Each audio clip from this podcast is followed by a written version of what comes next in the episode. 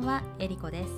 このポッドキャストでは日本語教師の私が日本語って面白い日本語って大変日本語って謎と思うエピソードを皆さんにお届けしたいと思っています。日本語学習者の方そして日本語ネイティブの方になるほどと思っていただけると嬉しいです。さて第2回目は外来語のこの言葉を取り上げたいと思います。テンション高いね。テンション上げていこう。さてこのテンションという言葉について考えていきたいと思います。これは外来語の一つです。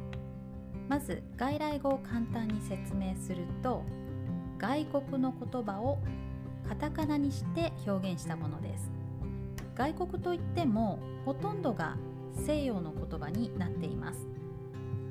そしてカタカナで書くことが多いのでカタカナ言葉とか横文字と呼んだりもします。もともと日本語は縦書きだったので西洋の言葉のように横書きで綴る言葉が元になっているのを横文字と呼んだりもしてます。最近はカタカナ言葉がとっても多いので外国語やカタカナ言葉を使わないで会話を続けるというゲームをしたりすると結構難しいみたいです。ぜひ挑戦してみてください。何分続くかな外来語にはいろんな種類があります。例えば外国語と同じような意味で使われるものもあるんですけど日本語のカタカナ言葉になると意味が変わってしまったり意味がずれてしまうということがたまにあるんです。例えばよく挙げられるのがナイーブとかクリーニングという言葉ですね。そして今日取り上げたテンションもその中の一つなんです。英語を話す人はご存知だと思いますけどこのテンションの意味は緊張や不安を表すんですね。でも日本語のカタカナ言葉で使う時は意味が転じて気分や気持ちという意味で使っていることがほとんどです。一応辞書では誤用つまり誤った使い方として説明されているんですけどおそらくこの誤用がすでに一般的に使われています。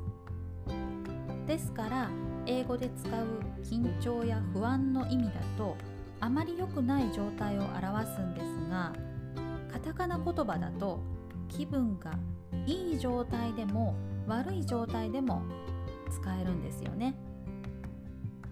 例えばいくつか例文を作ってみたいと思いますね。テストでいい点数が取れてテンションが上がった。雨が降ってるのに今から出かけなきゃいけなくてテンションが下がる。あの人ちょっとテンション高すぎない？ちょっとうるさいぐらいだね。最近あの人のテンションが低いけど何か良くないことがあったのかな？彼は酔っ払うとハイテンションになって歌ったり踊ったりする。低血圧で朝はテンションが低めだからあまり話したくない。こんな感じで気分が盛り上がってる時にも落ち込んでいる時にも使えますよね。皆さんがテンションが上がるものや上がることって何ですか？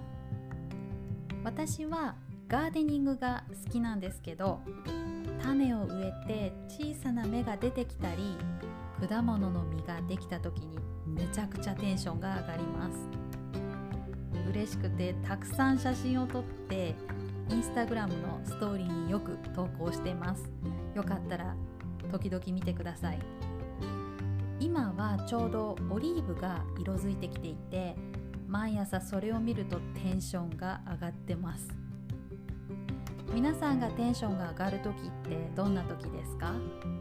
逆にテンションが下がっちゃうことって何ですか？よかったら是非聞かせてください。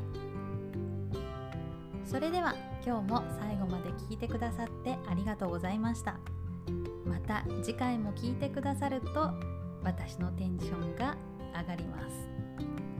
ではまた。